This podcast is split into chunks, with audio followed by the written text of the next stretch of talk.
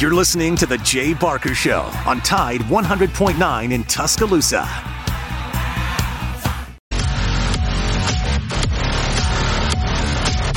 How's your Monday? Big Noon Sports is presented by Haley Sansing Union Home Mortgage.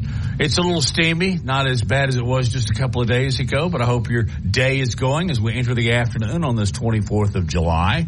Lars, good weekend, bad weekend, hot weekend. What you do? it was a lovely weekend. Uh, and uh, I was very impressed with the performance of Brian Harman, the former top golfer at Georgia, uh, essentially going wire to wire and winning the British Open by six strokes. And it was interesting. After he uh, won the victory, he was interviewed by the Golf Channel, and he said, "I kept thinking about something Kirby Smart said." And the quote is, I'm not going to be hunted. I'm going to hunt. And uh, Brian Harman, he really sort of gets in his own head a lot. And you can tell that, uh, just, you know, when he is going to tee off, uh, it is, it's another one of these guys. It is so hard to watch because, um, it is so hard to watch just because he is uh, he's got just uh, the yips almost, and and it, it, he has to like go through this routine where he he like lifts up the club and looks like he's going to hit it, and he does it like 30 times. I mean, it's aggravating as heck to watch if you're a person like me that just says, hit the ball. Hit the ball. Yeah, but, but, and, and he has this history of, you know, he's incredibly talented, but he has never won a major. Uh, but yet he's been one of the most consistent golfers on the pro tour of the last two, three years. And, uh, I think it's because he, he plays mind games with himself and he was able to stay away by that from that just by being aggressive and channeling you know his inner Kirby Smart and saying I'm not going to be hunted I'm going to hunt. And even when he had the big lead he kept staying aggressive. He he uh, on on Sunday uh, he ended up bogeying, you know, two early holes and, and suddenly the lead shrinks to like, I think it was three or four and it really could have gone downhill for him, but instead he, he regrouped, again, stayed aggressive. The weather turned a little bit. The, the wind stopped, the rain stopped, and he was able to really to go after, go after pins, uh, in his iron play. He was just, he was just fantastic from, uh, from the get go and, um, well, well deserved. A, a, big win for him. A yeah, life changing The weather got brutal uh, for a while. I guess Saturday and, and Sunday morning. Um, I mean, it was blowing, it was raining, uh, very, very difficult conditions, and that's why I'm not really surprised because he has a history. He finished second in the the. Uh, I think the United States Open a few years ago, uh, but he's he's been on the radar. Uh, excellent golfer, but I think more than anything, Jeez, he drove people crazy. That's all social media was talking about. By the way, he's from Savannah. He played, I think you said he was a top dog. He played golf at Georgia. So referencing Georgia's head football coach should be uh, as no surprise. But uh, I was uh, a little surprised that he held on. And maybe even more so, I was surprised nobody challenged him. Yeah. I mean, he kind of opened the gate a little bit, like you're talking about with a couple of bogeys. But for the most part, um, if you were looking for drama, the only drama involved was how many times is he going to waggle? Yeah, it really uh, it, was tough to watch it at some at some point. Do you think it's it's accentuated because he's left-handed? No, I just think you think uh, it's just accentuated yeah. because he does it. Yeah, um, yeah, it just you know he just can't again, I, I, I don't know. It, it, it, works for him. It works for him. Um, and, uh, and, and he, he said like after, it, this is interesting. He said afterwards, it was like something that happened 12 years ago. Um, when he walked off uh, the 15th hole uh, in uh, when he was in college. He was a senior, and they were playing at the Inverness Club in Toledo, Ohio, and he was going against Rickie Fowler in a back and forth match that would decide which team would advance to the semifinals of the 2009 championship. Uh, and he's walking off the 15th hole. Fowler had two putted for par. Harman had to make an eight footer to remain one down in the match and he drained the putt. And when uh, he looked up after hitting that putt, he noticed that Fowler and the Oklahoma State head coach Mike McGraw were already walking toward the 16th tee box, leaving him to walk back across the green to retrieve the pin. And he was just, he, he told his coach, he said, that just fires me up. Uh, I'm about to whip his ass. and he, and what do you know? He goes out and uh, both players made birdie putts outside of 15 on outside of 15 feet on the 16th hole. On the 17th, Harman made a birdie. Fowler lipped out on the 18th. Uh, Fowler hit, hit, uh, hit his approach shot to about 30 feet. Harman hit it to eight feet. Fowler missed the birdie attempt. Harman sinks his putt for a third straight birdie to win the match. And that was when the Georgia coach and I think Rickie Fowler realized that Brian Harman has got a ton of game. And now we'll see, you know, can he keep it going? Can he become the the this uh, uh, the another American who can consistently contend for championships. It was interesting too. Like he's five eight, I believe, and you see how tall his caddy was. His caddy was six seven. Caddy just towered over him. Just taller. yeah.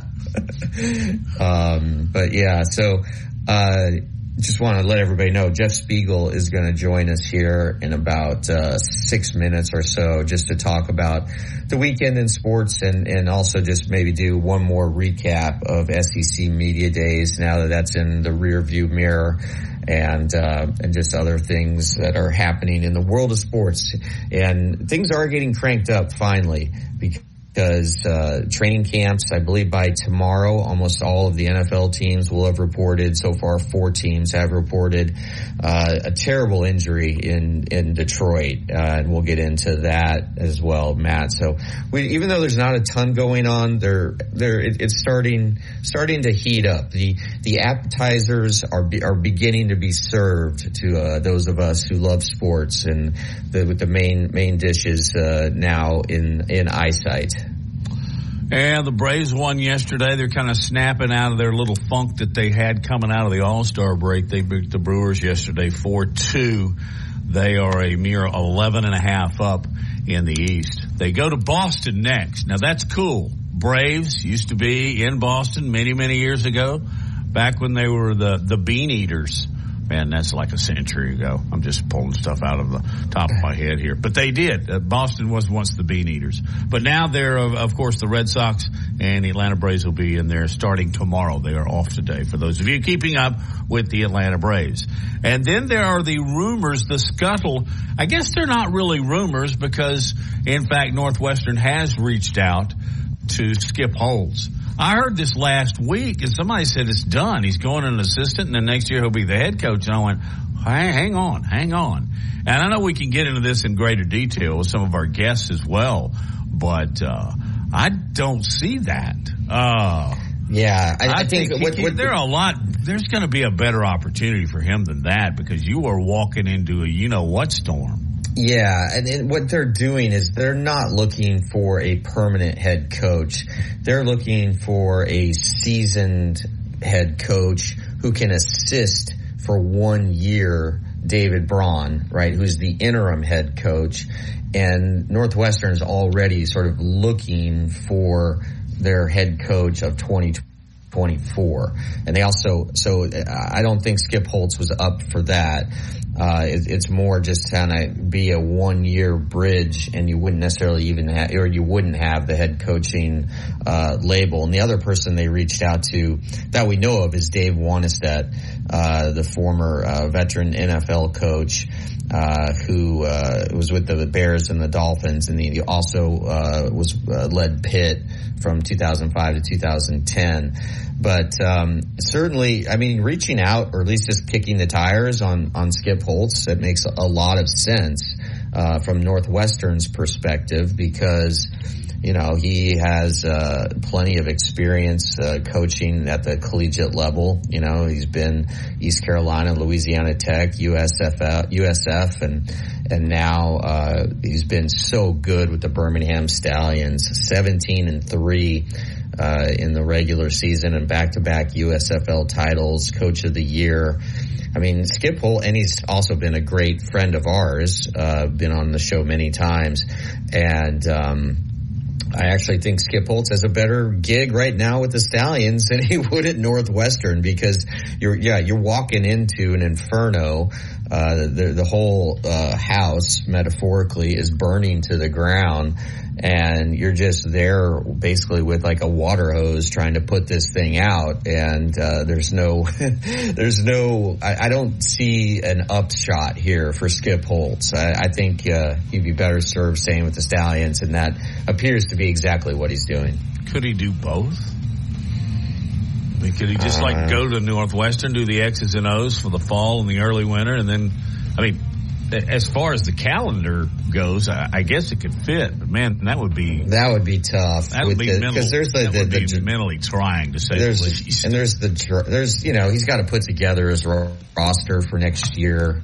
Um, there's a yeah, there's a lot that goes into it. I'm sure, uh, and it would be tough to do both jobs. We'll talk with Jeff Spiegel about just that on the other side of the break. You're dialed in to Big Noon Sports.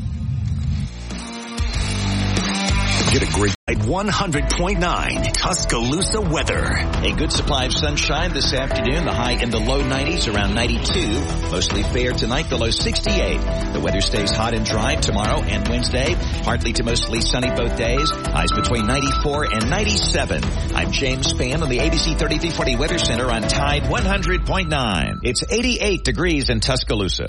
The best sports talk in Alabama. This is Big Noon Sports.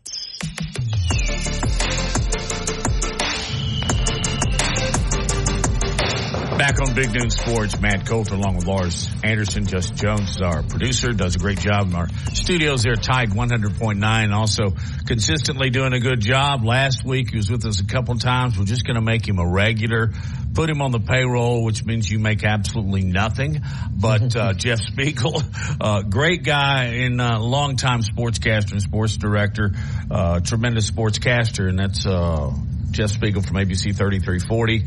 Uh, how are you, Jeff? I want to ask you a TV question real quick. Sure. Uh, what would you lead with today? Wow, what would I lead with today? That's a great, that's a really great question. Something you know, I thought about days like, well, 20 minutes yeah. ago. this is, this is one of those, this is the hard period really, because it's after media days, it's before fall camp starts, and then uh, then you go in and and and Raita used to go, uh, Mike Raita used to go.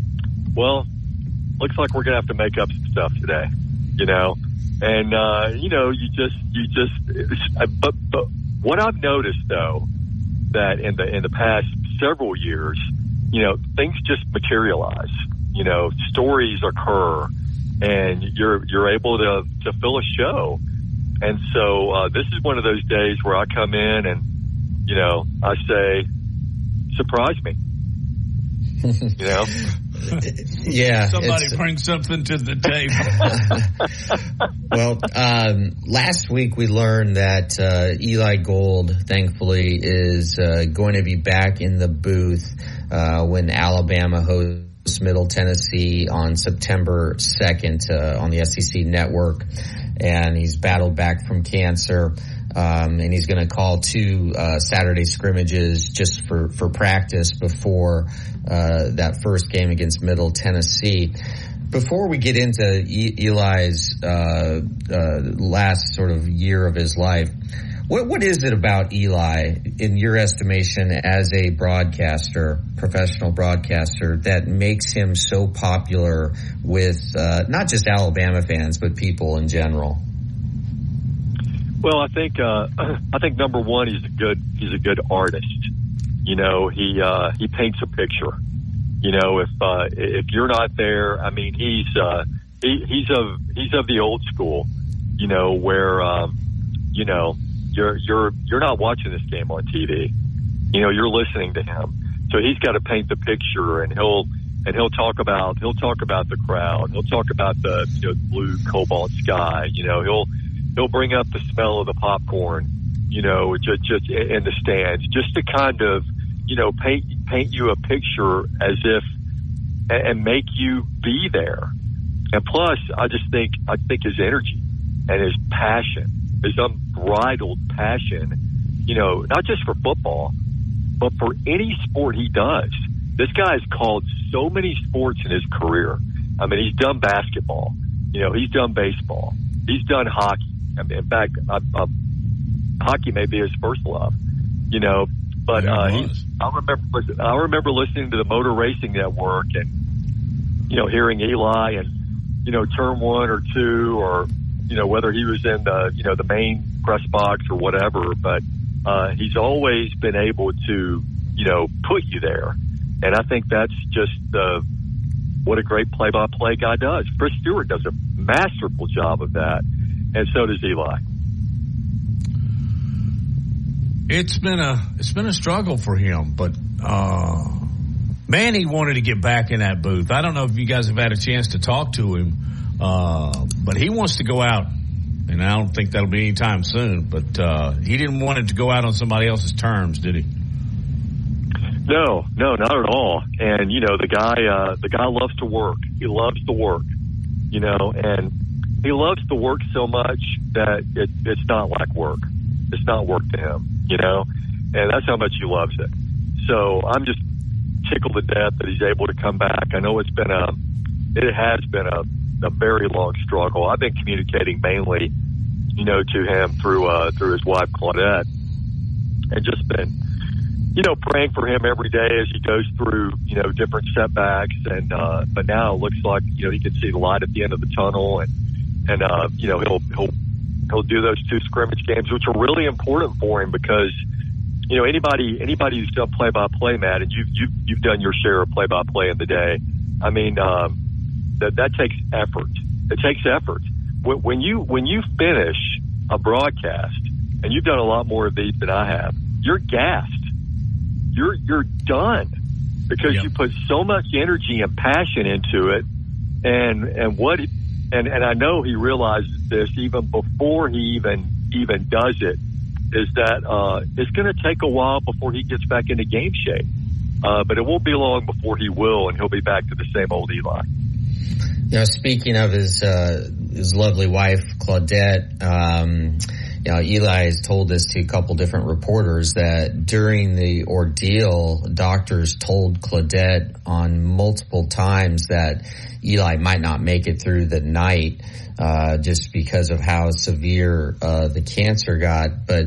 Eli has, said that you know football missing football was one thing, the real reason he wanted to get better was that he was not going to miss his daughter uh, Elsie Elise sorry Elise, Elise, yeah. yeah. his daughter Elise's wedding in January of 2024.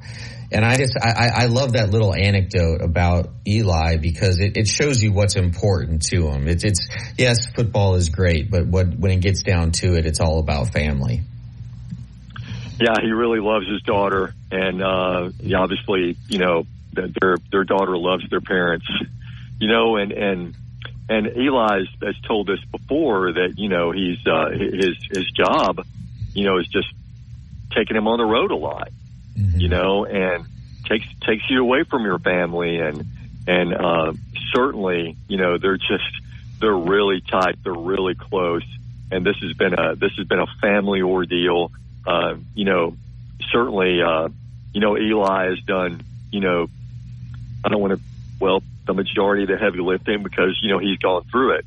But uh Claudette and Elise have just been you know champions for him. And you know when you're a caregiver you know for a person I mean um well there's a lot that goes into that. And you know no one no one looks out more for the person who's getting care than for those for those two care two caregivers. And uh they've just done an awesome job and they should um they should just they should just celebrate this. What a victory this is, and and and the first the first game when he's up in the press box and he's doing that game, you know they uh, they need to shoot off fireworks at Bryant Denny Stadium because this is this is a moment to celebrate that you know the legend is back you know in the chair where he belongs. And likely they will have something planned that uh, Eli may say, "Hey, let's just let's just go ahead like it's just a Saturday three years ago." So anyway, I do Yeah. want to say Yeah. one other thing that uh, when Eli Gold, and this is nothing, it's not a criticism at uh, John Parker at all, but when the Brooklyn accent of Eli Gold meshed perfectly with the Foley, Alabama twang of Ken Stabler. I don't think I've ever heard a broadcast work so well from literally one end of the continent, top to bottom, north to south. It was just, it was absolutely fabulous. I, I think you guys would agree. It's just Oh, fun yeah. to listen Yeah. to. Oh, absolutely. Well, you know, yeah, so terrific. Oh. He does have a magic. He does have a he does have a magical voice too. There's no no question about it. it it's just uh, a God given beautiful voice. It's all things Brooklyn with the, you know, but I'll tell you one more thing. And I want to ask you uh, about some SEC stuff, but um, having been and done something similar to that a lot of my life, no one, and I learned from him, no one prepares more. You cannot prepare enough for a game, and Eli is way over the top when that comes. You never know when lightning's going to cause the game to be delayed for an hour and a half. And guess what? Guess what's on the play-by-play guy? Let's let's paddle us through. And there there is no substitution for being prepared. All right, Jeff. Uh, it is the Monday following, of course, SEC Media Week days. Uh, is there anything that over the weekend caught back up with you and you went, yeah, that's pretty interesting, or maybe that's not interesting, or maybe he is going to start? Anything like that? Well, you know, the the one thing that jumped out to me, the, the one that, here now, I don't know if you guys agree with me or not, but but to me, this is the most compelling storyline of 2023, in my opinion. I know we got Georgia going for the three-peat. I know we got Alabama, Auburn, and Georgia all looking for quarterbacks. I know we want to see if Tennessee and LSU were just flashes in the pan, and if they go back to being, you know, mediocre, or, or can they, you know, sustain that success? I know those are storylines as well. But the number one compelling storyline to me is this Jimbo Fisher Bobby Petrino relationship. and I'm putting the over under on six and a half for this to turn into a big public squabble uh, between those two. I think they play Alabama at home in week six, Tennessee on the road in week seven. So that it's going to blow up at some point in there, and maybe even before. But when Jimbo was asked about, well, who's going to be calling the plays, and this was his this was his exact quote. Well, I'm the boss. We're the boss. Well, who, which is it? Are you the boss, or both you guys the bosses? Can you imagine Nick Saban ever saying that? I'm the boss. We're the boss. And also, he said, hopefully, well, he'll call the the game. Hopefully, hopefully, dude, it's July, you know, 24th. I mean, you you better have a plan as who's going to call that game. And I could just see this developing into one of those, uh, you know, finger pointing things. Well, like, gosh, uh, if, you know, he, he's calling the plays. Go ask him. You know, or you know, it, well, he told me to call the plays, but he's not letting me call the plays. It's just going to turn into a great big mess. So all those people who are picking A and M to be to like make a run in the West, I just don't see it. I don't see it at all. Yeah, I think uh, Jimbo. It's like he showed up in Nashville already like frustrated about having to talk about Bobby Petrino. And uh, and and you know he he uh, he didn't want to say that Petrino is calling the plays, and uh, but he didn't want to say that he wasn't calling the plays. And so what did he do? He ended up just rambling on and on and on about different things. And he's talking so fast you can't understand him anyway. Uh, you know, but, uh, it, it wasn't, it wasn't one of Jimbo's finest performances. I, I, I'm with you on, on that. And, and we'll see. I mean, it- there just already seems to be, and Jeff, I think you hit it right on the head. Uh, there always seems, there already seems to be a level of frustration with, that Jimbo has with Bobby yeah. Petrino for some reason, and and it's like he brought all this on himself because hey, you know, it's not like any of us knew that that this existed, but just by his actions, it certainly appears that there is something there. Yeah, and Ryan Brown pointed this out on the zone last night. You know, because he didn't answer the question last week, Mean, he's going to have to answer the question eventually.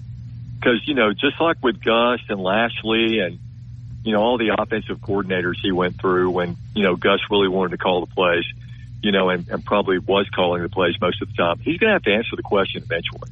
You know, it's just a matter of when. And my opinion is going to be, you know, when it all just, you know, blows up in his face. But the fact of the matter is, when you've done something for like a quarter century, and he's been calling plays, he's been calling plays for about that long. You know, you don't want to give it up. He doesn't want to give it up, and he wasn't going to publicly give it up. You know, in Nashville. So, like you said, it just turned out to be a big, big PR mess, is what it was. Do you guys think that that hire was forced on him? Yeah. I mean, I kind of think so. I mean, because, you know, there was so much, you know, negative, you know, about, well, the offense is just, you know, he, gosh, he's, he's stuck in the Stone Ages and, you know, he needs, well, you know, here's the thing, you know, Bobby Petrino isn't exactly new age offensive coordinator either. You know, he's kind of a Stone Age, you know, dinosaur kind of guy. So, you know, if they wanted, if they really, really wanted to hire somebody to come in, you know, who was going to call plays, they should have gotten some whiz kid. They should have, uh, you know, they should have outbid, you know, um, you know, Dabo Swinney for, uh, for gosh, why, why can't I come up with a name? Um, you know, the, uh, yeah, USC coach's little brother. Yeah. Uh, so I, I Lincoln anyway, Riley. I just, yeah, Lincoln Riley. Yes, exactly, exactly. Uh, Garrett Riley, I think. Yeah. So you know, I just don't. I just feel like I said, I don't see it working. I think it's the. I think it's the number one storyline to watch this year uh, despite all the other you know stuff that's going on, and uh, it's going to be like watching a um, it's going to be like watching a car crash in slow motion. I think. yeah, I uh, I don't disagree with you at all. It was just strange. The way it, it was just strange. He he showed up angry. He shows up angry at SEC media days, and like everybody was like, "Hey, wh- wh- what are you so pissed off about?" you know, and it's just, it was, it was really rather bizarre.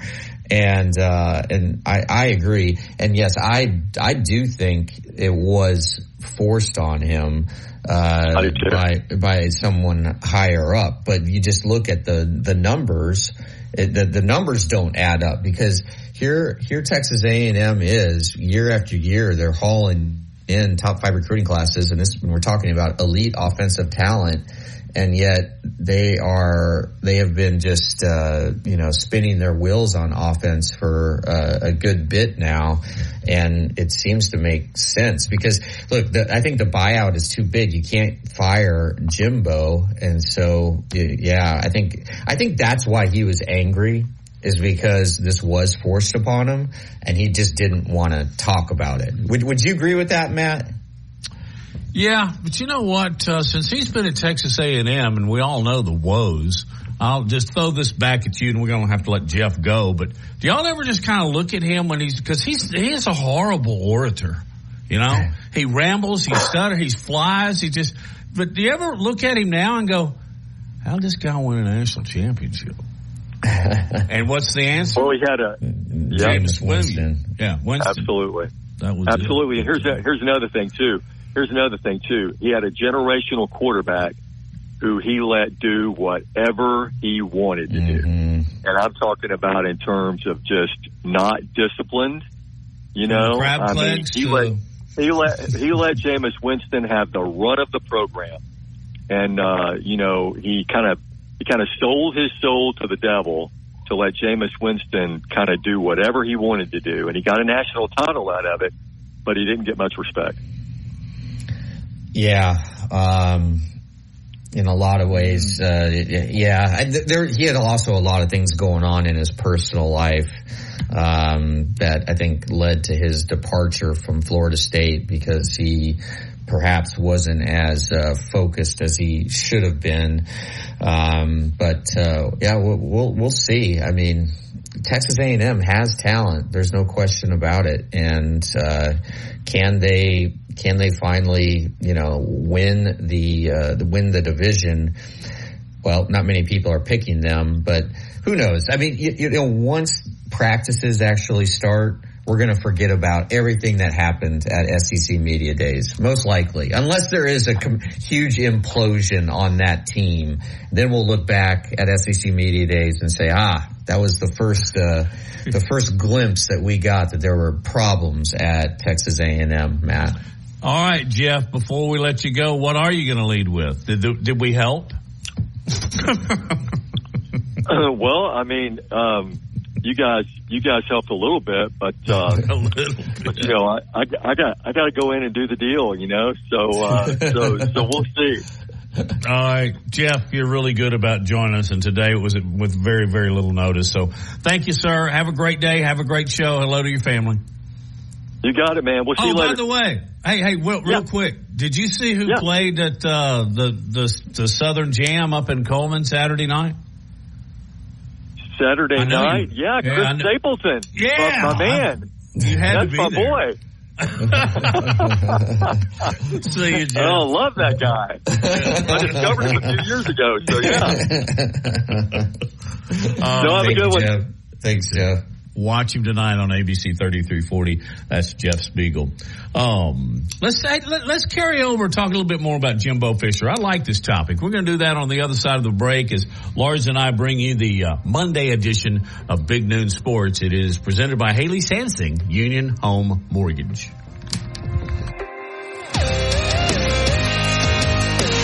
Do you have Securing the best mortgage possible requires a lender who has knowledge, is trustworthy, and treats customers like family. And no one is better at all of this than the mortgage miracle worker, Haley Sansing. Based right here in Tuscaloosa, Haley Sansing has spent decades working in the mortgage industry. With Haley, it's personal, holding your hand from contract to close. With Haley, it's about one thing, you. Call Haley on her cell, yes, her cell, 205-792-1813. That's 205-792-1813. Let Haley help you. NMLS number 230376. Hey, this is Reagan, owner of R&R Cigars, the Cigar Mansion in downtown Tuscaloosa, located at 2703 6th Street across from the Home 2 Suites. Come down to R&R and see why we're the ultimate cigar and bourbon experience. With over 165 bourbons and five private barrels, our selection of bourbon is unmatched. We have the best cocktails around and our cigar selection is legendary. Our lounge and service are world class. Come and experience the luxury of the mansion and see why it's a world renowned cigar and spirits destination. From T-Town to the Plains, this is Alabama's most in-depth analysis on the SEC. This is Big Noon Sports.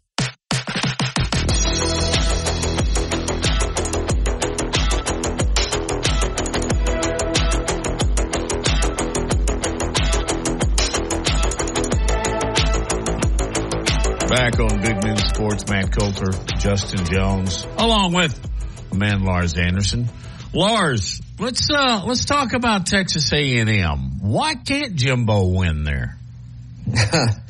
That's a good question. Um, I I think you know he's made some tactical errors in his uh, coaching of the offense and what offense he wants to run.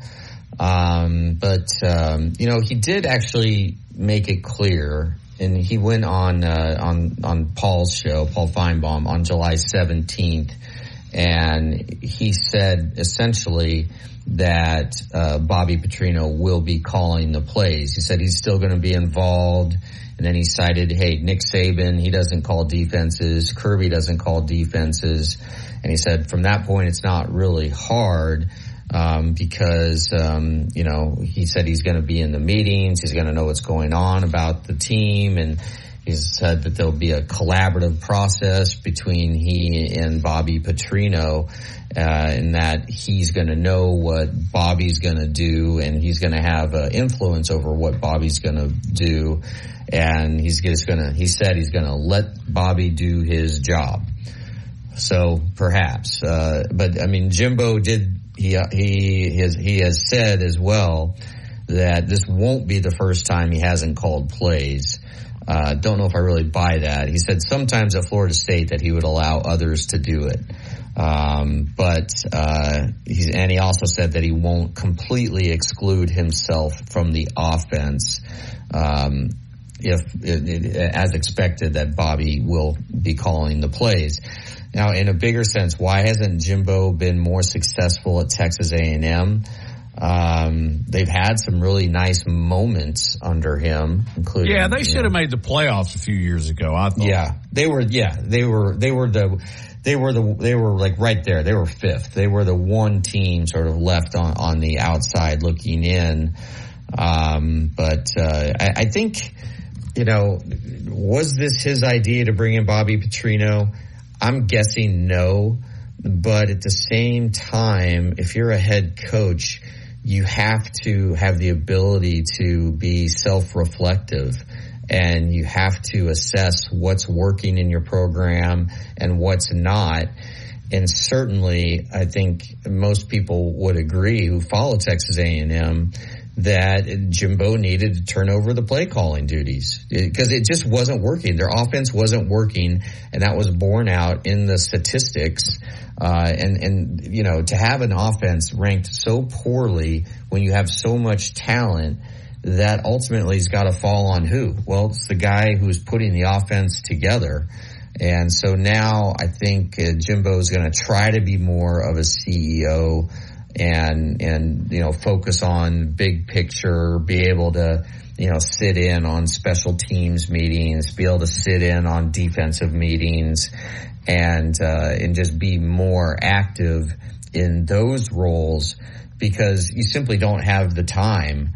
If, if you are gonna, if you are coming up with the game plan and, and, and scripting out, you know, the first 20, 25 plays you want to call, that's a full-time job and you essentially you have to relinquish some head coaching responsibilities to do that.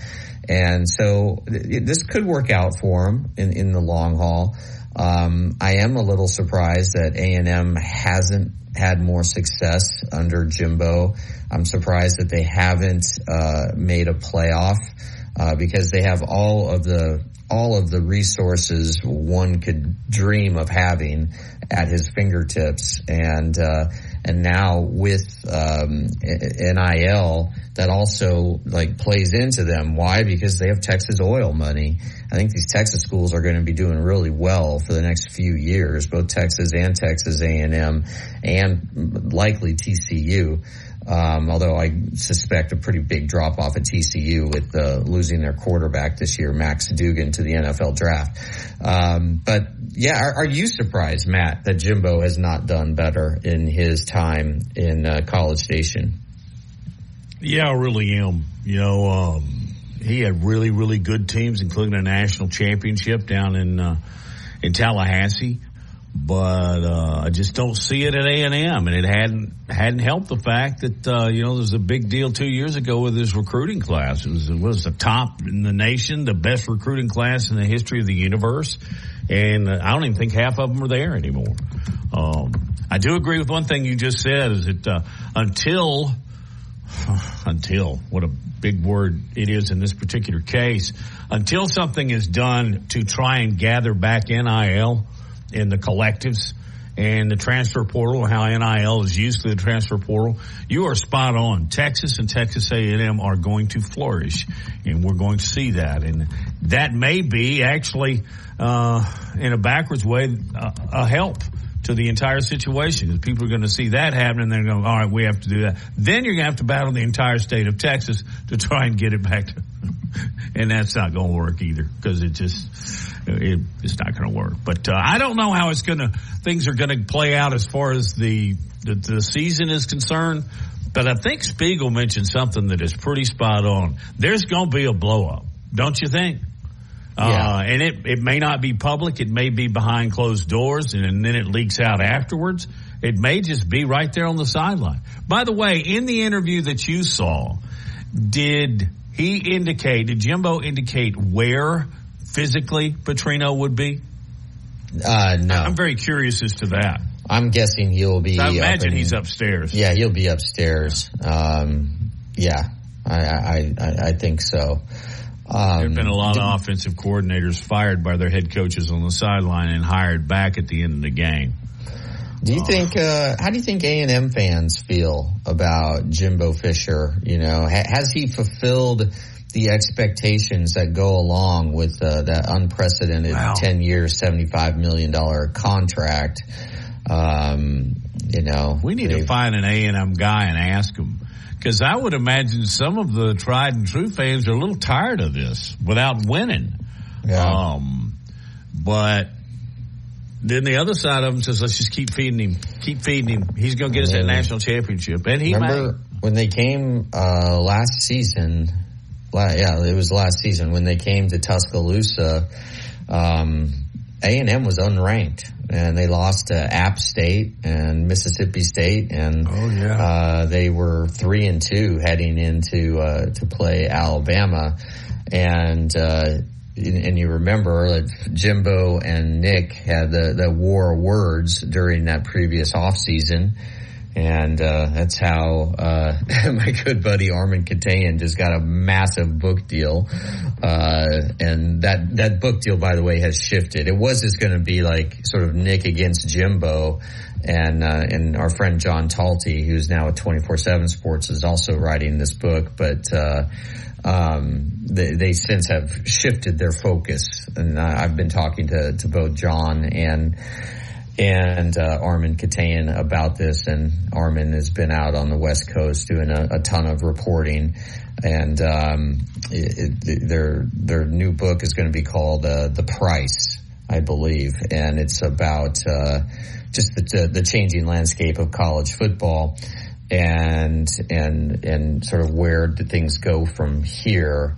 And it's going to be published by HarperCollins, which is my publisher, um, in August of next year. Uh, but, but, but, but like I said, that this book is, is almost, it reflects what's going on with Jimbo.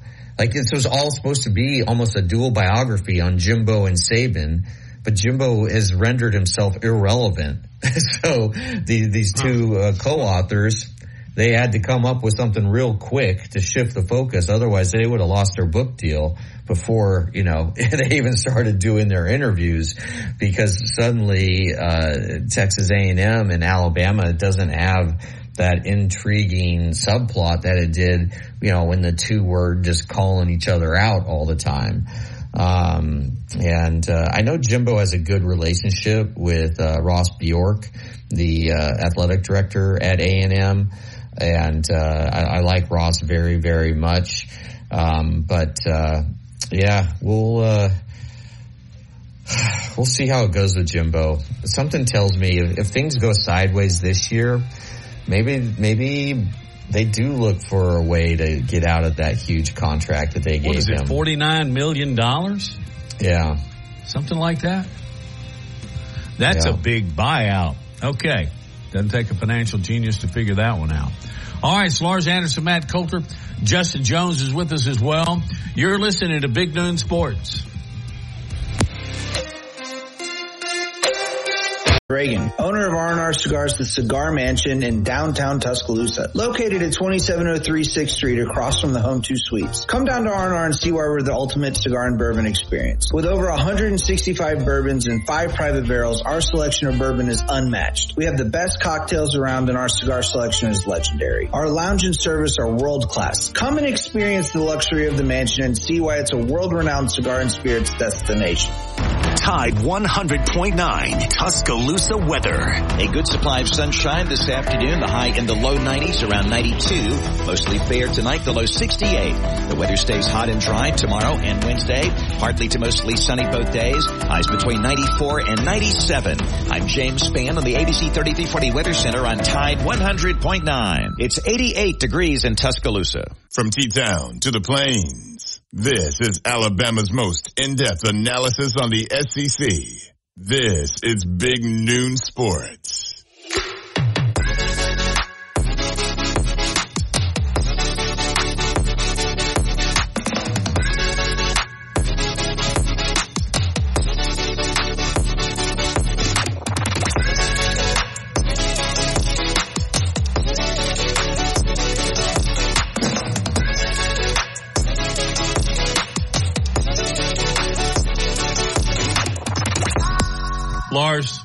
I'm throwing you a big deuce here, 12 to 6 curveball. Okay. At least I'm giving you about 10 seconds notice. Have you a read the story about, uh, yeah, the deuce, the curveball? Yeah, I know. Uh.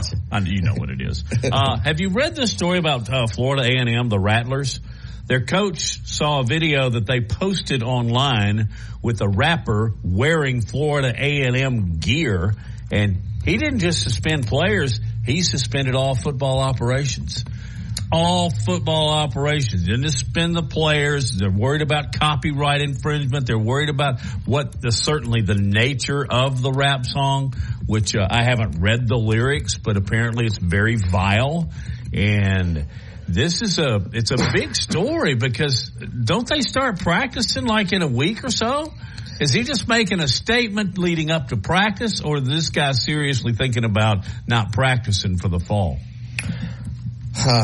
This is an interesting story. Yeah. Um, And I gave you a lot of prep time too. Yeah, I, I really was not aware of it, but um, yeah, suspending all um, football football activities. Uh, yeah, after a uh, rap video filmed in the locker room without authorization um, from the head coach.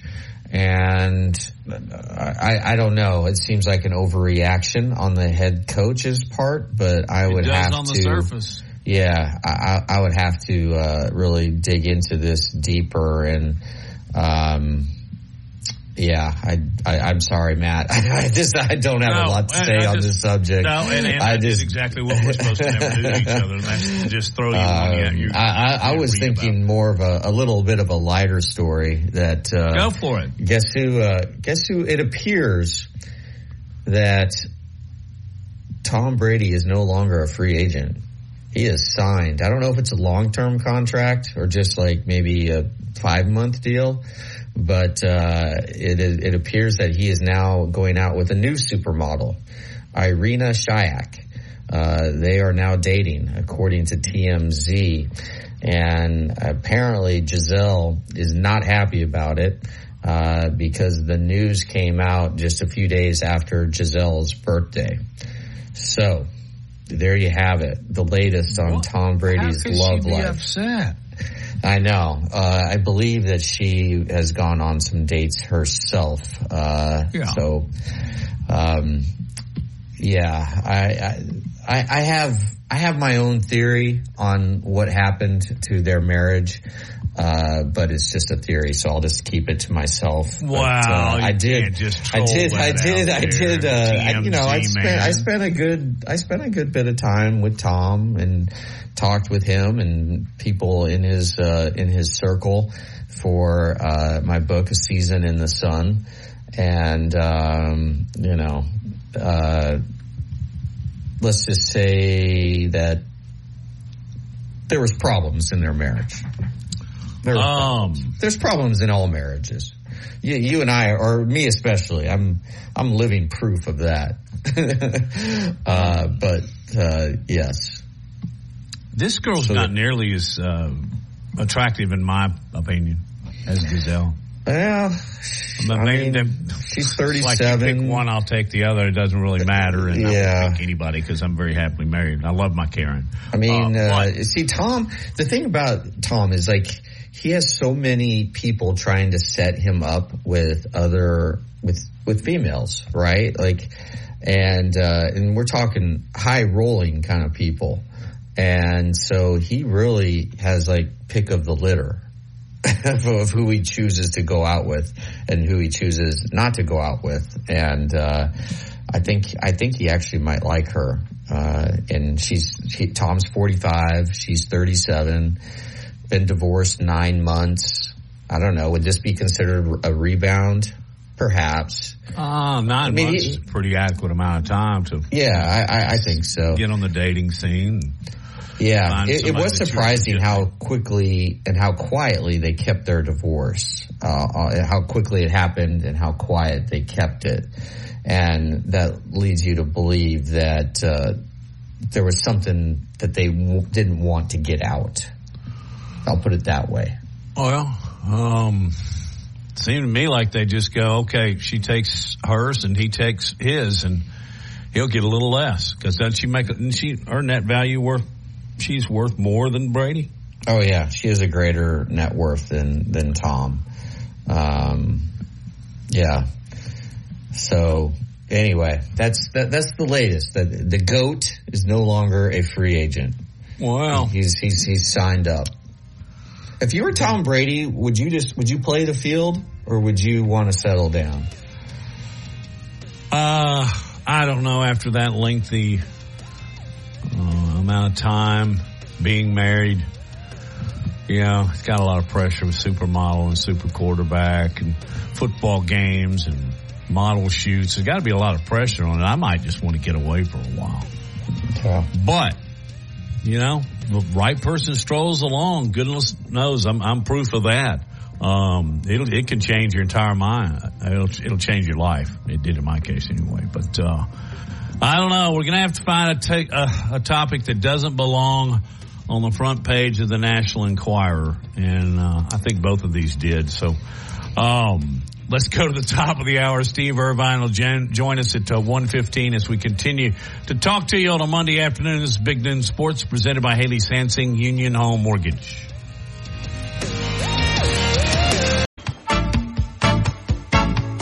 Securing the best mortgage possible requires a lender who has knowledge, is trustworthy, and treats customers like family. And no one is better at all of this than the mortgage miracle worker, Haley Sansing. Based right here in Tuscaloosa, Haley Sansing has spent decades working in the mortgage industry.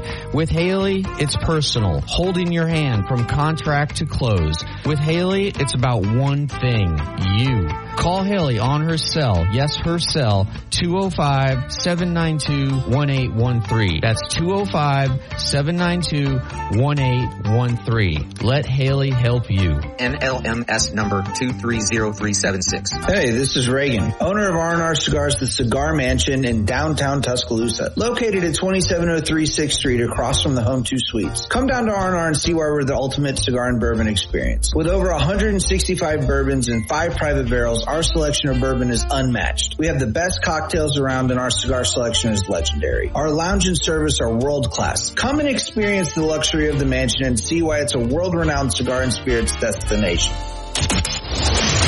WTUG HD2 Northport and W265CG Tuscaloosa, a Town Square media station. One man to beat, you can forget about it. Touchdown, Alabama. Tide 100.9 and streaming on the Tide 100.9 app.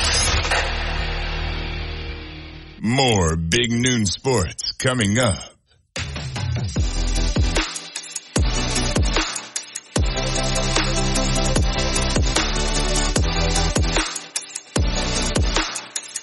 Sports, Matt Coulter, along with Lars Anderson, Justin Jones, our producer. Appreciate uh, you folks dialing us in. If you want to dial us up, it's 205-342-9904.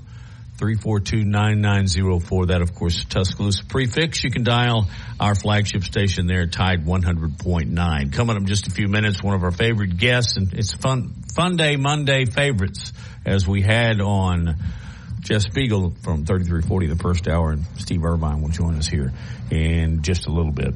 Um, you know, Matt, I was going to, I mentioned this at the top of the show. I, I wanted to get into it a little bit. Um, the Detroit Lions, uh, which is a team that we don't talk about very much, but uh, they finished last year on a high note. Um, Jared Goff started playing really well. The offensive line um, and uh, and the, the the weapons that he has at his disposal on the outside. And a lot of people believe that this could be the year with, with Dan Campbell coaching this team this could be the year that the Lions actually uh, win their division. And uh, and and make the playoffs for the first time, seemingly uh, since forever. And so uh, today was day two of their training camp. And the, the biggest sort of free agent that they signed in the off season was uh, a safety named CJ Gardner Johnson. And uh, last year with the Eagles, uh, Gardner Johnson finished tied for the lead uh, in the NFL in interceptions with six and he did that despite missing five games with a lacerated kidney. And um, he became the only Eagles player since 1970 to have interceptions in five straight games. And he was brought in uh, on a one-year, uh, about eight million dollar deal to really be the the leader of the back of that defense. Well, here we are. It's day two of training camp, and uh, and, and Gardner Johnson had to be carted off the field, um, and it it what it happened in light contact, and it by by all accounts it, it doesn't look good. Uh, he went down after the play, and he was emotional. He uh, was holding his his upper leg, his, his knee uh, just while you know uh, thrashing around in, in pain, and uh, it it it looks like a torn ACL. I mean, I'll just say that I, there's no, I don't have any confirmation of that, but it just. By by what everybody is saying and what his teammates are saying, that it, it looks like uh, he's he's he, it looks like he could be done for the season. Uh, and this is day two of training camp. And again, it was a light drill just very little contact. Um, he said that somebody stepped on his foot or stepped on his knee, um, but it didn't. It, it just, you know, it, it, happened so quick. Nobody really knew what had happened. But Matt, I guess this isn't really a, a question, but can you do anything to prevent this in day two? I mean, it, it's interesting in preseason now, we're seeing less and less of uh, the starters play in games. Uh, I know, like you know, my my Cincinnati Bengals, they didn't play any of their starters in any of the three preseason games last year, and they're probably going to do that again. Even though last year they got off to an 0 2 start before winning 10 in a row, but what just you know your your your thoughts on something like this happen happening. I mean, this is, again, this is a franchise that has so much good positive momentum, and then on day two, you suffer. One of your key players suffers what looks to be like a very serious injury to his right leg, and uh, it's just uh, you, you feel for uh, for everyone there, but especially C.J. Gardner Johnson, who was just he was he was he's one year away, right? He signed a one year, eight million dollar deal. If he would have had a good season this year, he absolutely would have cashed in and would have been one of the highest paid safeties in the NFL. And now it it it, it, appears again. I'm going to emphasize appears that he could be done for the season, Matt. There's. Uh there's a small update here. I don't know if you've seen this or not, that it says an MRI has been run and it showed no structural damage and he is now considered day to day. Okay. Well, just forget the last five minutes of no, what no, I no, said. No, no, no, no. I, I, think it's important to bring up the topic, and, yeah. I think it was it was. I didn't see because, that uh, well, it was just released like a few minutes ago. It's not like I called Detroit and got it myself. Okay. Um, it was an ESPN writer, Eric uh, Woodyard, who I would imagine probably is a local guy there in Detroit. He knows his stuff. However, it brings to mind the topic: uh, who do you play? How do you play them? And, and does it even go down to the collegiate level? Um, do you do you risk injury to a guy like Dallas Turner? Um, do you risk I mean, you, you got to play the quarterbacks, but at the NFL level, uh, I think the proof is in what you just said about the Bengals. They didn't play their starters in preseason. So I think they're all headed in that direction, and I think it will filter down. Um, let's let me see if I can come up with a good example. Um, are you going to give Jayden Daniels all the reps you would a first teamer, or are you going to uh, try and get some reps for the other guys in the room and kind of hold him? Uh, in in practice, yeah, or in practice, I, I would try to give him as many reps as possible. Um, but certainly you can't touch him. Um, I know uh, Matt Rhule at Nebraska. They they did full tackling of of the quarterback and everybody in the spring game, um, just because he felt that the tackling wasn't good enough last year. Um, you know, every coach has their different philosophy on this. Um, I think, yeah, I, I would, I, I, would give Jayden Daniels as many reps as possible. Um, but it's, it's these non-contact injuries that happen. I'm, I'm really surprised by that report, by the way, because again, everything that I have, everything I'd seen, uh, leading up to uh, getting that MRI, then that's great news again because this was this is CJ Gardner Johnson's like he, this is his chance to to really cash in on and make a big payday next year because he's on a, a one year kind of prove it deal uh, with the the Lions and um, so that's that's really good news but um, in terms of uh, protecting other players I mean, Alabama uh, in their two scrimmages, uh, I believe they do. It's it's thudding and some tackling. I'm not 100. percent If I remember correctly, it's it's it's tackling um, because you just you got to get your players, you know, some practice in bringing a, a runner down to the ground, don't you? I mean, uh, how would you handle it?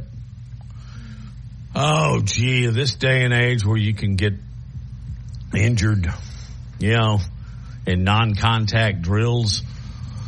In the NFL, I think I would play it a lot closer to the vest. Uh, not that I'm freewheeling with uh, college athletes, but I mean, you're, you're dealing with men, tens of millions of dollars in investment. And, and I think the decisions at that level are, are a lot different than you would make on the college level. Um, plus in the NFL, you got what half the depth, half half the amount of players that you would have on a full roster for a college team. Uh, a little less than that, but uh, I, I do think, and I'll toss the question back in your direction, Lars. I do think there is a vast difference between what you would do at the NFL level and the and the college football level. Even though a lot of these guys are playing. Last year, do you think uh, Will and Bryce were getting a lot of reps, or did you think uh, Nick may have held them out a little bit?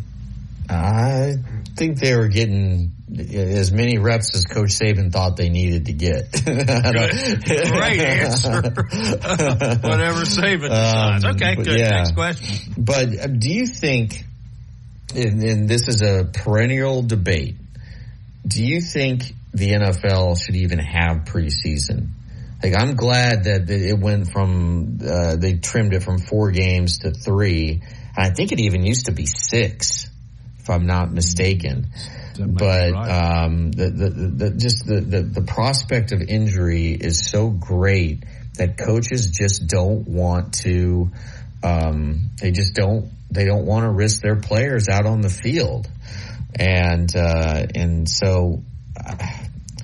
I don't know. The NFL, so yeah, the NFL again is was founded in 1920, and they've had exhibition games ever since 1920. And, you know, there are a couple truths here that the games are meaningless. The play is usually bad. Um, research has shown us that preseason performance is absolutely no indicator of whether a team is going to have success that year. And, and a lot of that is because starters are, um, uh, you know, they're, they're, they don't play very much and uh, I don't think the players like it. Um, and you remember, gosh, uh, it was uh, who was it? It was Clinton Portis. The it was a playing for the Redskins, and he dislocated his shoulder during a preseason game. Like he just took like two carries, right, and he dislocates his shoulder.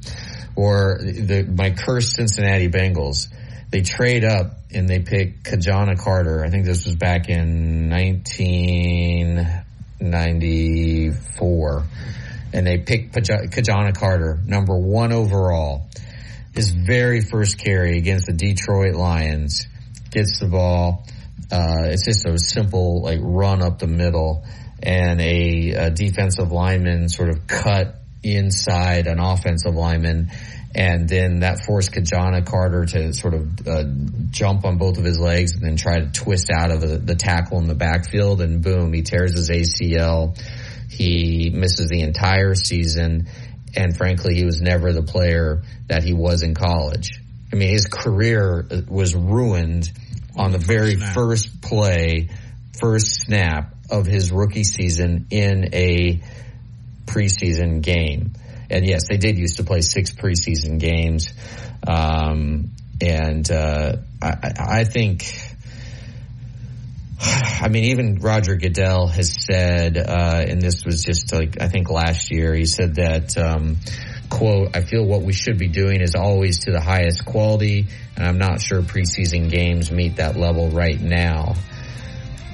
So two, I would not questions. be surprised. I would not be surprised if in the next few years or when the next uh, collective bargaining agreement is uh, negotiated that we go down to two preseason games and maybe even one and uh, and then gosh, would they add another regular season games? Uh, oh, yeah, if they want money, and, they, yeah. that may be the preseason answer. If they if these things are making the league money, then they're probably going to keep them hanging around. And how much does the coaching staff need to observe?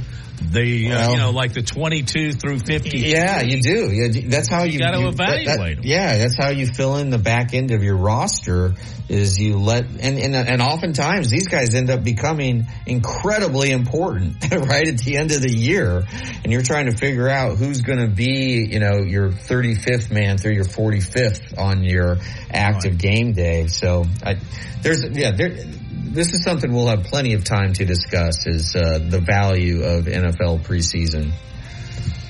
We'll discuss it further with Steve Irvine, who'll join us on the other side of this break as you listen to Big Noon Sports presented by Haley Sansing, Union Home Mortgage.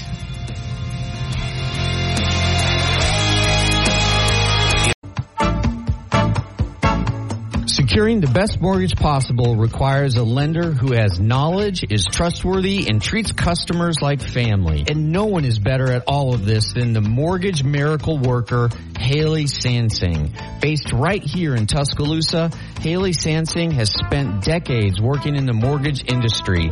With Haley, it's personal, holding your hand from contract to close. With Haley, it's about one thing, you. Call Haley on her cell, yes, her cell, 205-792-1813. That's 205-792-1813. Let Haley help you. NMLS number 230376. Hey, this is Reagan, owner of R&R Cigars, the Cigar Mansion in downtown Tuscaloosa, located at 2703 6th Street across from the Home 2 Suites. Come down to R&R and see why we're the ultimate cigar and bourbon experience. With over 165 bourbons and five private barrels, our selection of bourbon is unmatched. We have the best cocktails around and our cigar selection is legendary. Our lounge and service are world class. Come and experience the luxury of the mansion and see why it's a world renowned cigar and spirits destination.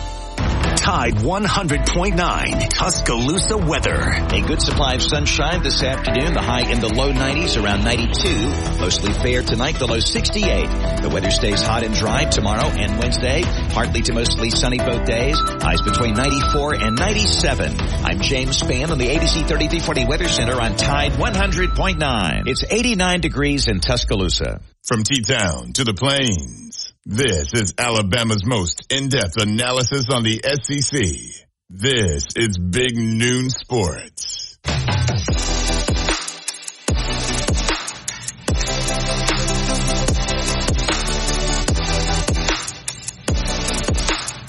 Back on Big Noon Sports, Matt Lars, Justin, and our guest, Steve Irvine. These related interviews concerning Alabama football and all are now being brought to you by Laura Thompson, the Bama broker with Advantage Realty Group. Steve, are you on vacation? Are we interrupting you or your family time? well, it's not really. I wouldn't call it vacation. My I, I had to drive my. Uh, came home for the beach, uh, wash our clothes, and uh, headed to Chicago. My wife, I mean, my daughter's going to uh, a ballet school, Joffrey Ballet. There, she's uh, summer intensive, and so uh, uh, we're now. My son and I are on the way home from that, so it's. I guess it's a vacation. We had a good time in Chicago, but it's uh, it's been a whirlwind, man. I'm tired. I'm I'm too old to do this kind of stuff. Did you get some Chicago style pizza while you were there? We did, we did, and it was uh, it was good stuff. We, you know, it was weird that we got a we got a slice right outside Wrigley. We we didn't go to the Cubs game, but we went to Wrigley and just hung out uh, before the game. They played the Cardinals and got a slice, and it was it was tremendous. And and um, so we had to have an, uh, you know some more that night too. So uh, yeah, yeah, we we we ate well. We did.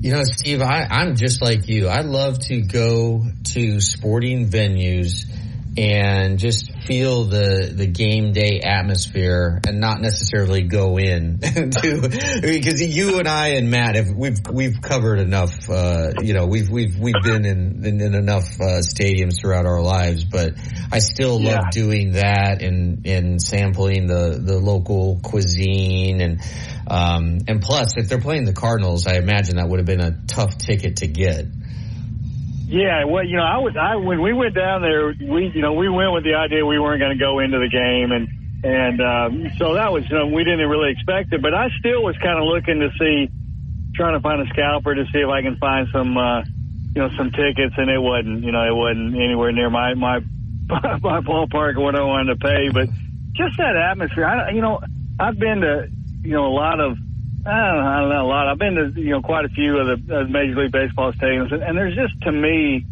nothing like you know being outside Wrigley Field, you know, on game day. It's just there's just that feel. Now, I was a lot more sober this time than when I went in my younger times when I'd go with my buddies, you know, and go into Murphy's Tavern and and you know and, and different places there and Sluggers and you know, so uh, I didn't have any. I didn't partake in any of that because I had my my kids with me. But uh, but just the atmosphere was was just it's just tremendous. It really is. Steve, Yes, we were sir. talking about injuries just a little while ago, and, and particularly with the NFL. Uh, as um, Lars, uh, refresh us on the story with the the defensive back that we, he may be okay now, but it looked like he had a season ending, ending, ending injury. Wow, that's that's tough to say. yeah, a, a, a safety for the the Lions, uh, C.J. Gardner. Uh, went, went down and uh, it looked really bad, but uh, now it, it looks now it appears that he's going to be okay. And this sort of just led to the topic of should the NFL keep playing preseason games? And I know in, in what happened here in this instance, but it was a non-contact injury. And for, for whatever reason, I swear it seems like we're seeing more non-contact knee injuries than ever before. And I have no idea why. But, um, but number one, I, I think, I think every team should go to grass. Uh, because studies have shown that there are fewer injuries on grass than there is on, uh, you know, this new uh, field turf. Or I say new; it's we've been using it now for 20 years, but uh, field turf. But do you do you think preseason NFL preseason games are uh, sort of antiquated and just need to go away because now you have so many teams that absolutely will not play their starters at all in the preseason. Yeah, I, I yeah, I know, and, and it's it's changed over the years. I, I do think that that there is a need for some preseason games. I, I really do. I think that because I think it conditions guys to to play games. You know, and and even even veterans. I mean, I, you know, a game is so different than a practice, and you can't simulate that. And so. I think I like the idea that there are preseason games. I don't know that there needs to be more than two or three at the most. I mean, and and and yes, you know, you're not going to get the regulars in there a lot, but you know, they'll play a quarter. You know, a lot of them, and most of them. You know, some of them don't, but but I, I, I think we still need it. I really I really do. I mean, I I- think we need it for a lot of reasons.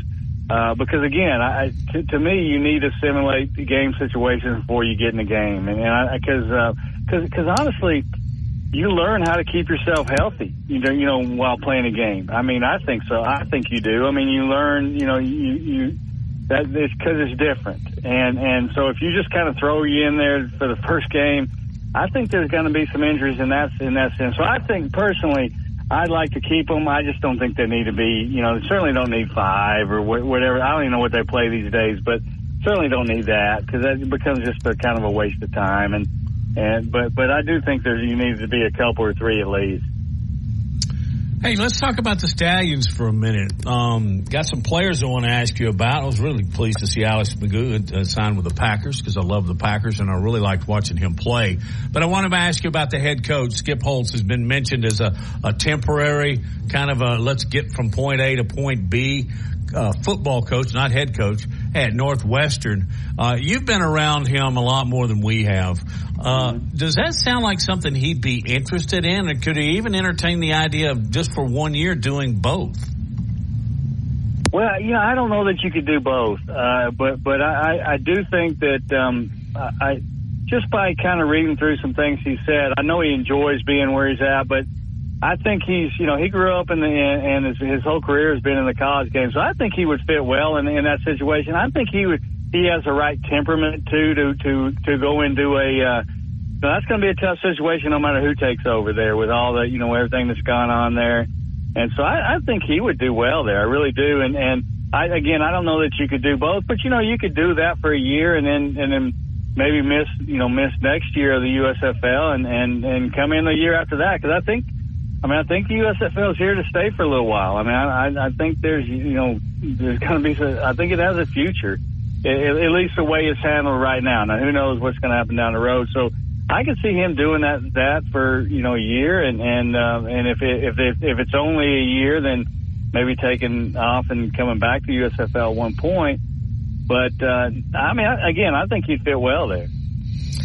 Um, another uh, player that we are particularly interested in from the Birmingham Stallions is tight end Jace Sternberger, yeah. who joined us each week. And uh, according to multiple reports, he is in Buffalo today as we speak, uh, uh working out for the Bills.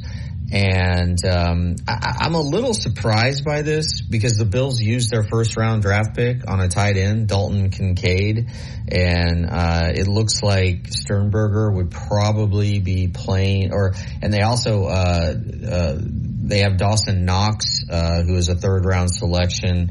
And it looks like Sternberger, if he went to Buffalo, would be competing for the third, number three tight end position uh, with Quentin Morris. And um, the thing is, uh, Sternberger, he's got experience on special teams, right? He played a lot of special teams with uh, Green Bay in his first two seasons, and um, and he did the the Bills did show interest in him prior to the 2019 NFL Draft when Jace ended up being selected in the uh, third round by the Green Bay Packers uh, at number 75 overall.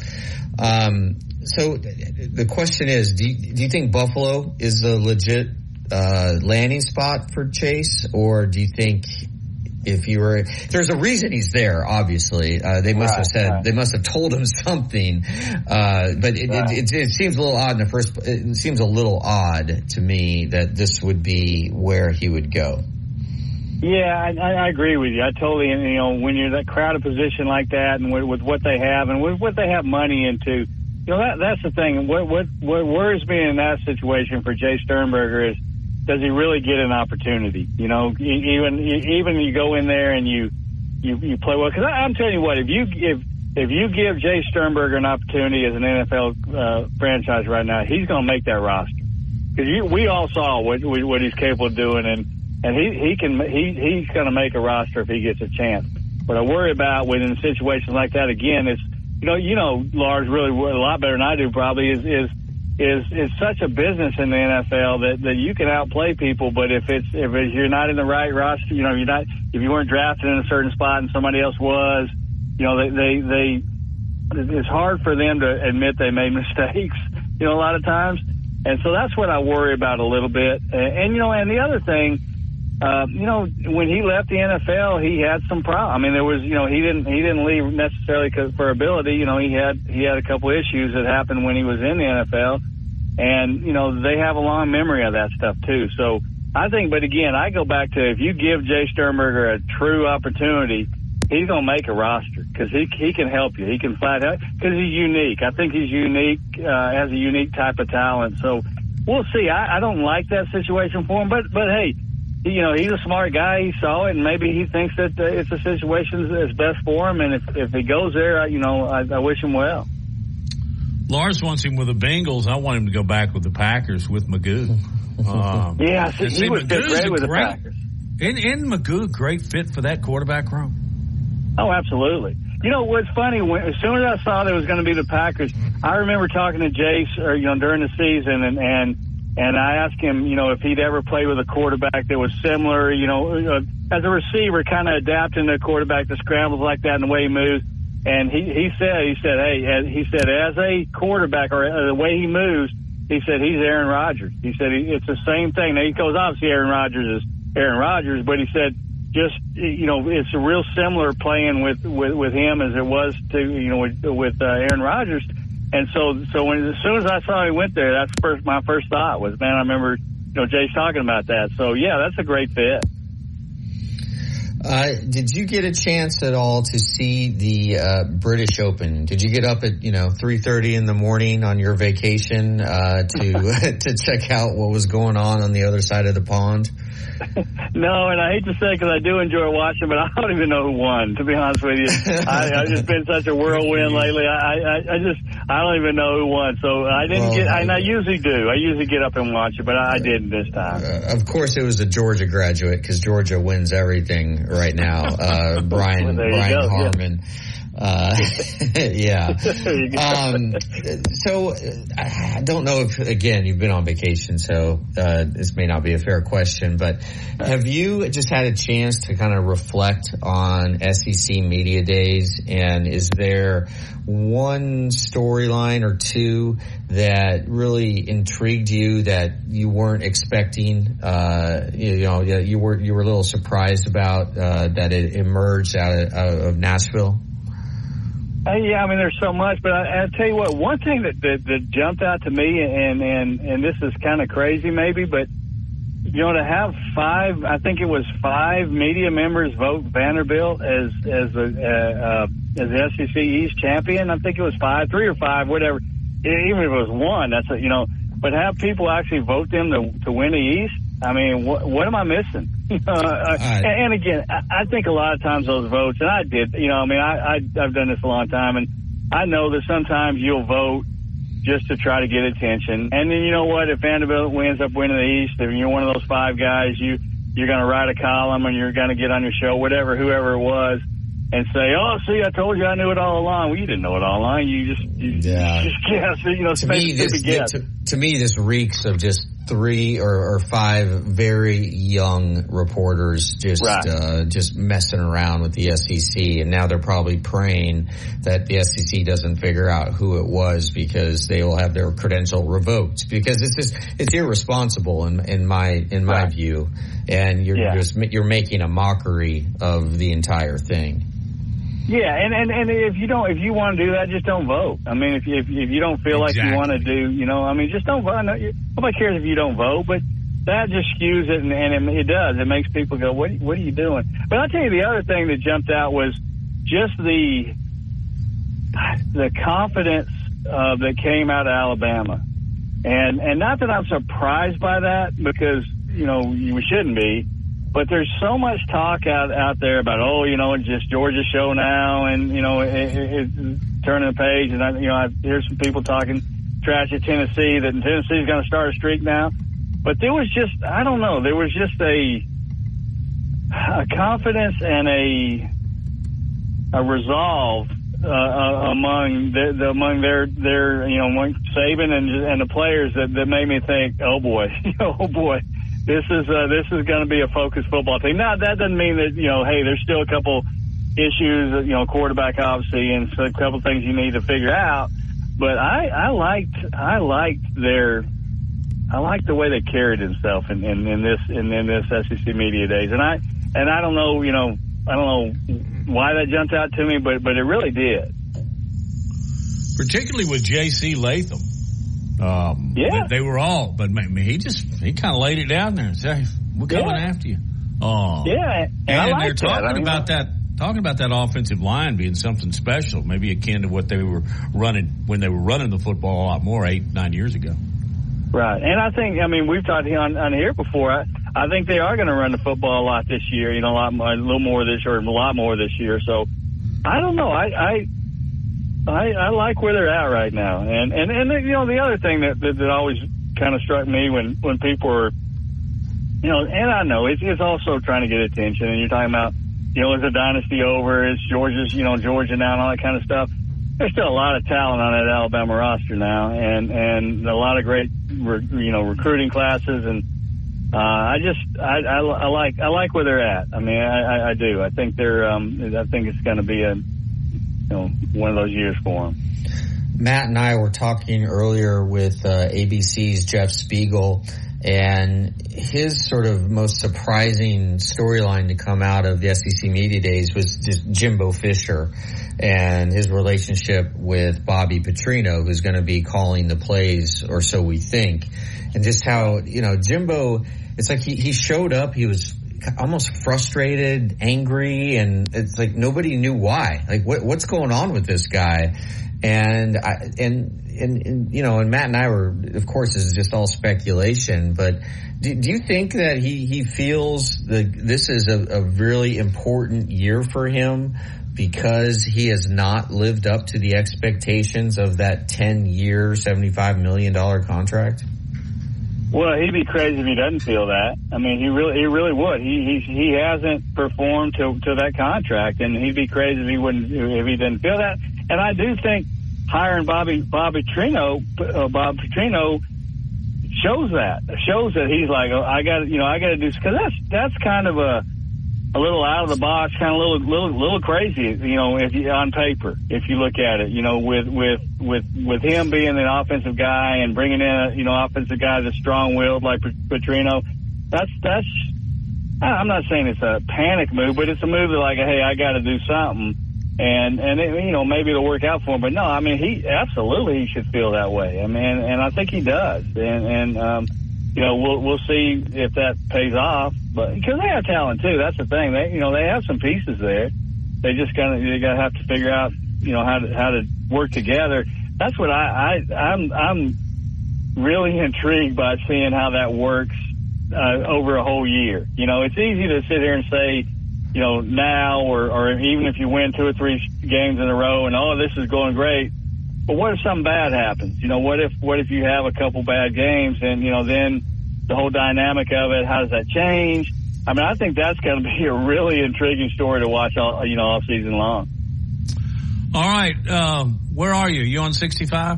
What what? Well, on 65. What city? Well, actually, we just stopped. Uh, we we got out of there and we stopped at some uh, outlet mall in I think Edinburgh, Indiana, I believe. My and my son's roaming loose in there. Guy, uh, he's got his own credit card, so Lord knows what he's what I'm gonna find when I get in there. But at least my daughter's not in there. She's the big shopper, so. Yeah. but but we'll we'll see. So we're in uh, like Edinburgh, Indiana. All right. Well, uh, safe travels to you, and thank you once again. I appreciate you guys. Yeah, thanks, Steve. Thank you. hey, um, interviews like Steve Irvine, where we're talking Alabama and talking other football items and sports as well, are being sponsored by Laura Lee Thompson, the Bama Advantage broker, the Bama broker at Advantage Realty Group. We'll take a break, come back, and continue to kind of put a wrap on this edition of Big Noon Sports.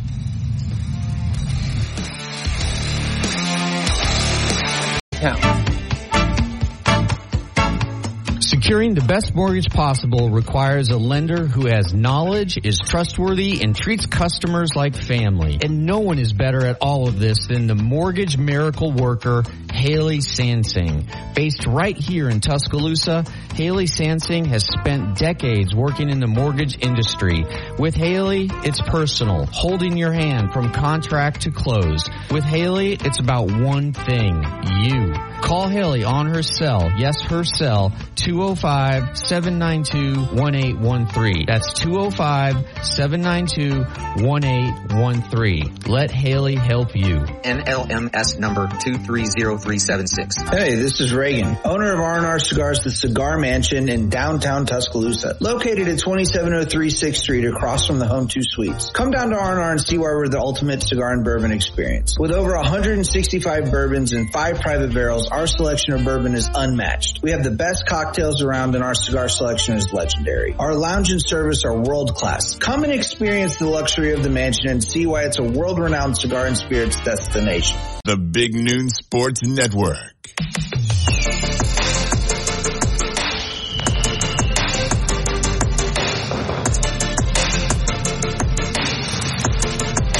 Back on Big Noon Sports. Matt, Lars, Justin.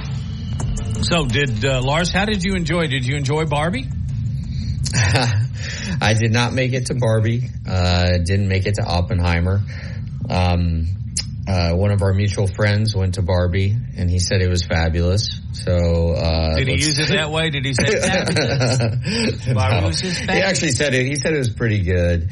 Uh, he said it was not appropriate for my uh, six-year-old twin girls to go to, so I will not be taking them uh, Really? to, to that. Yeah, um, there's certain things So in they- there they- apparently that Push a little on the on the Barbie in the mature side, I guess. Huh? Yeah.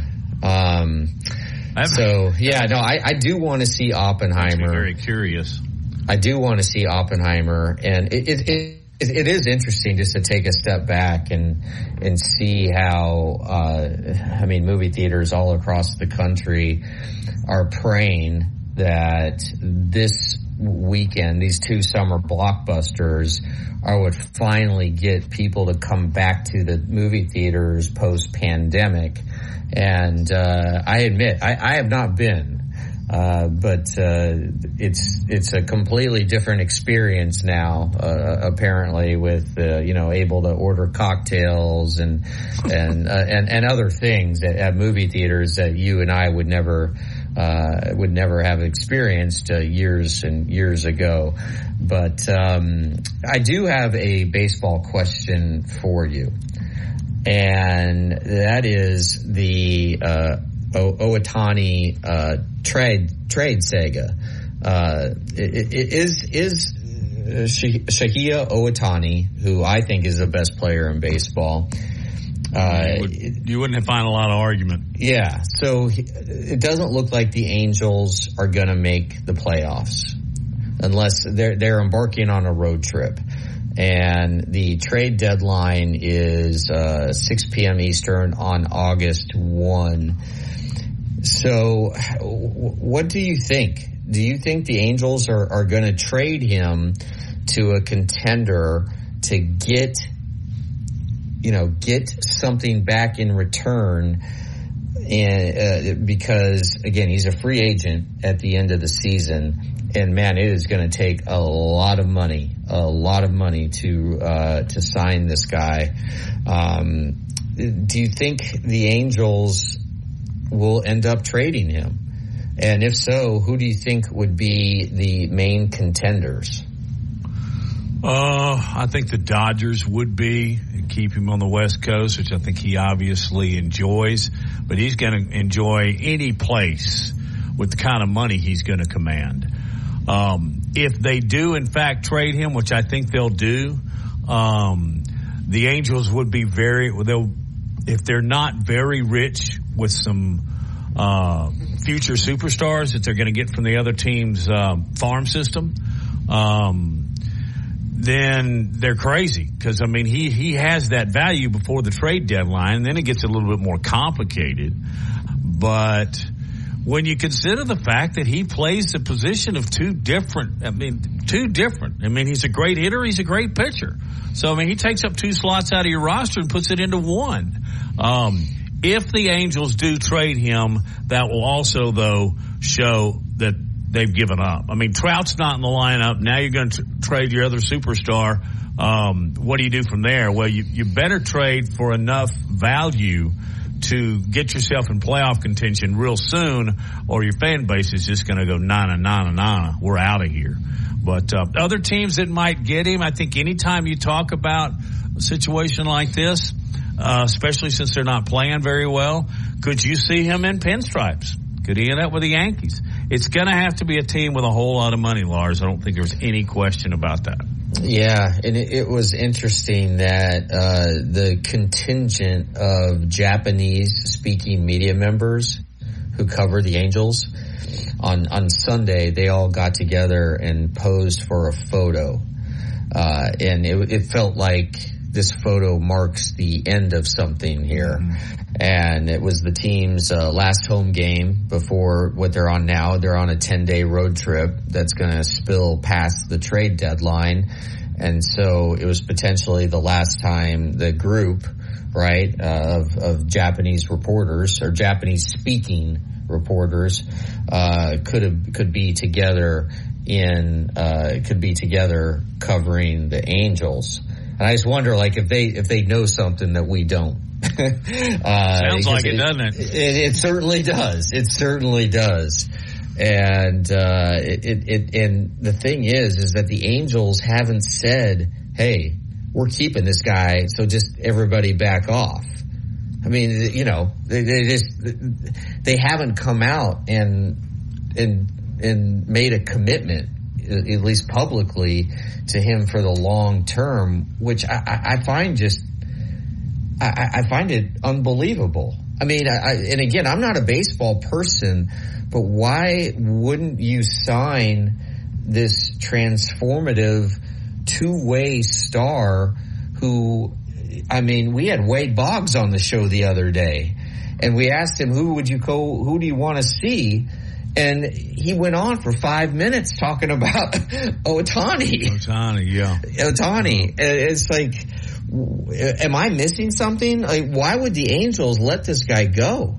I think, well, I, we don't know that they are. It certainly looks like it's leaning in that direction. But right now, if I'm the Angels, I leave it exactly the way it is. And I field as many offers. You want to bring it to me on the table. And the last minute, I don't want to do it. I don't want to do it. Um, I, I, think they're playing their hand pretty close to the vest. But when it's all said and done, uh, I hate to say this because they're in the National League and they'll be facing the Braves, but I think he's going to end up with the Dodgers. But the well, Dodgers you, have a pretty healthy lineup too. They have to, you know, I guess you can find a place for him. But if you're playing this high stakes game of chicken with your most valuable asset that arguably you've ever had in the history of your franchise, how do you think that makes him feel? And, um, and, and, would they, would they, could they be some back channel communication? Like, hey, yeah. this is, oh, we're all, we're just be. posturing. Yeah. But if, and the thing is, like, it, I don't know. I think it, they, I don't know if the Angels are handling this the right way. I, will just put it that way. Well, uh, I think that uh, we have seen in the past, and not certainly indigenous to baseball only, but uh, sometimes as long as they're paying them the big, big money, you know, these franchises are going on, you know, um, how do I put this bluntly? Uh, they're going to make that much money. They're not really going to care, you know? Yeah. Certainly that's done in the NFL and it has been for years. And I think that actually the franchises are pulling out of that now and it's uh, becoming a little bit more equitable. Uh, equitable. All I wonder, uh, I wonder how close we are to a player be in, uh, an, a, a, an American athlete playing in the United States to signing a billion dollar contract. You know, Mahomes is already over, you know, what, 550 or something. Oh, wow. Um, it's just a matter uh, of time. It is, and I think the Saudis are already doing it. Um, but that's a story for a different show. We'll be back to wrap this one up. This is Big Noon Sports presented by Haley Sansing Union Home Mortgage.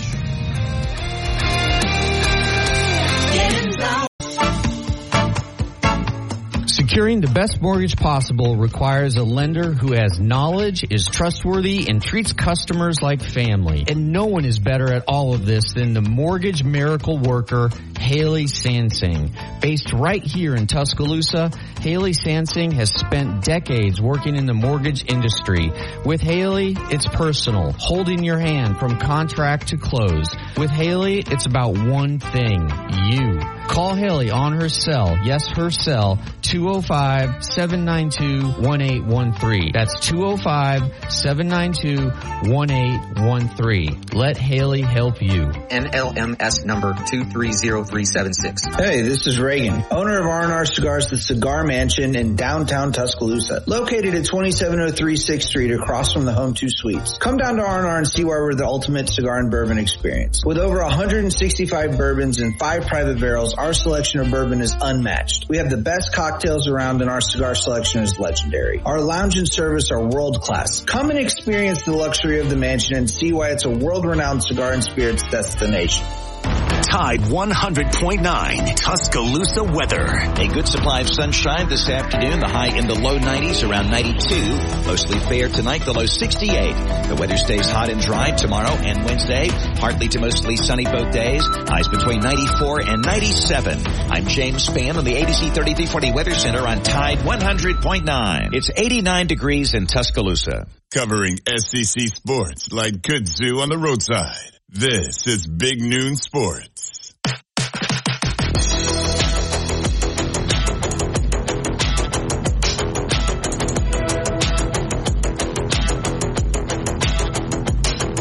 Back on Big Noon Sports, Matt Larson, Justin. Hey, Justin, we haven't talked to you today. How are you, man? You doing okay? Did you have a good weekend? Did I, I catch did you have off a good guard? weekend. Thanks for asking. I, I was at, down at Orange Beach, so I got some sun and That's some, right. some much needed relaxation. Did you go to Flora-Bama? I did not. We did. Oh, shame on you. we did just about everything else and went to like Tacky Jack. I got a bushwhacker, just not at Flora-Bama. Okay. Did you get sunburned? I am very, uh, as a golfer, I've, I've learned to set timers, so I reapplied quite often, and I don't Good. think I got sunburn at all. But Wait a minute. As a golfer, we need to get into this. Uh, how often do you play? uh, I try to play maybe once a week, probably every weekend. Definitely. Okay. need to- All right. We we got to get the we got to swing the sticks together. That'll be Yeah, fun. for sure, we can do that. Um, Speaking of golf and, yeah. and the British Open, uh, two things I want to bring up, and I'm going to make you both aware of this that I, I really don't have great answers here. One is an observation. Have you ever seen or heard more hecklers? British fans are usually very respectful, but they were heckling the crap out of uh, poor Harman. You know, you don't have the stones. And the other thing is, is I swear, as I was watching on my couch, which I love to do this on Sunday afternoons, um, and even though it was a major, it was really early afternoon. So I, I would nap. You know, you take those little brief naps and you wake up and it's maybe a hole later. Did I not hear the announcers mention Vestavia Hills, Alabama? In fact, it seemed like I heard them mention Vestavia Hills and they mispronounced it the first time and then immediately corrected. Do either one of y'all, well, you were at the beach, but Lars, do you remember hearing that? I I did, and for the Good. life, it, it, it caught my attention as well, and I have I didn't. Uh, But you don't know think who they- was in reference to either. No, do you? no, I can't. uh, so uh, we both took strikes on that one. So. Um, yeah, Somebody heard- listen's got to call us up and figure that out. Or ju- just tell Justin or come on the air because if we both heard it, then I would think it did happen. You know, But, I think the funniest thing about the Brian Harman interviews after he won is the European journalists were seemingly shocked at riding a tractor and um, bow hunting. They they seemed just culture shocked by the fact that that's what Brian Harman was going to do to celebrate. He was born in Georgia. Uh, but the Joker can go back to his cart horses. so Yeah. uh, I didn't notice that, Justin. I guess I didn't hear that particular part of the interview. But I mean, the guy was born in Georgia. I mean, he was born on a tractor, so to speak. Yeah, and I, I've you know, when I did that book on NFL Europe, I hung out with European media for uh, about four straight months, and they just have a different approach on everything on absolutely everything than we do in the United States. And uh, they'll ask uh, questions that we would uh, deem extremely inappropriate, and they'll ask those questions with, you know, not a second thought. And um, so. Uh, but the golf media tends to be a little more you know, reserved and, and, and yes, I was surprised by the amount of noise that the crowd was making, Matt. Uh, I mean, there was one time when Rory McIlroy, he was just, he was trying so hard to make a charge on Sunday and, uh, at, at a critical juncture, he uh, he just totally mishit a, a putt. And it was it was a long, it was like maybe a twenty footer, but he needed to drain it for a birdie, a critical birdie.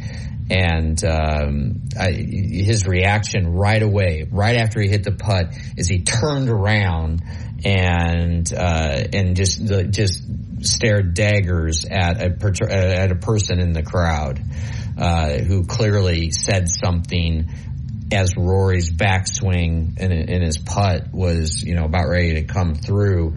And, uh, I don't know, as a professional golfer, I guess you should be prepared for that.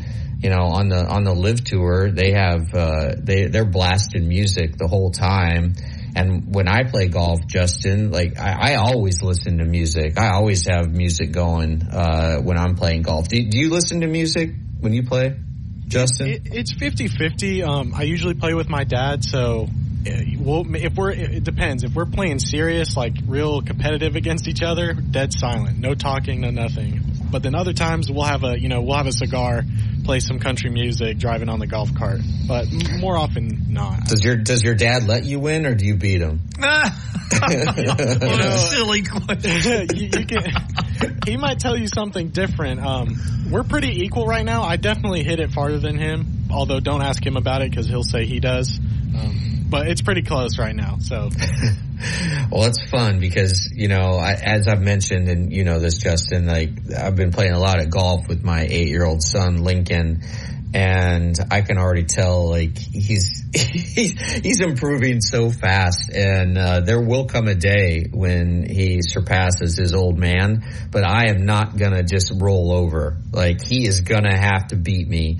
Same thing when it comes to playing hoops one on one like I am not gonna let him uh, just uh, try to or I'm not gonna just give it to him put it that way. Like he's he's gotta he's gotta beat me. Oh definitely. Um, was yeah. your dad that way yeah, he he uh, he definitely made me earn it, and it just made it that much sweeter when you finally do beat him. Although I'll say, playing basketball against him, I kind of got in trouble because I kind of hip checked him a little bit too much, and you know he's not that old, but he he hit the ground pretty hard, and he said, "We're not doing this again." Well.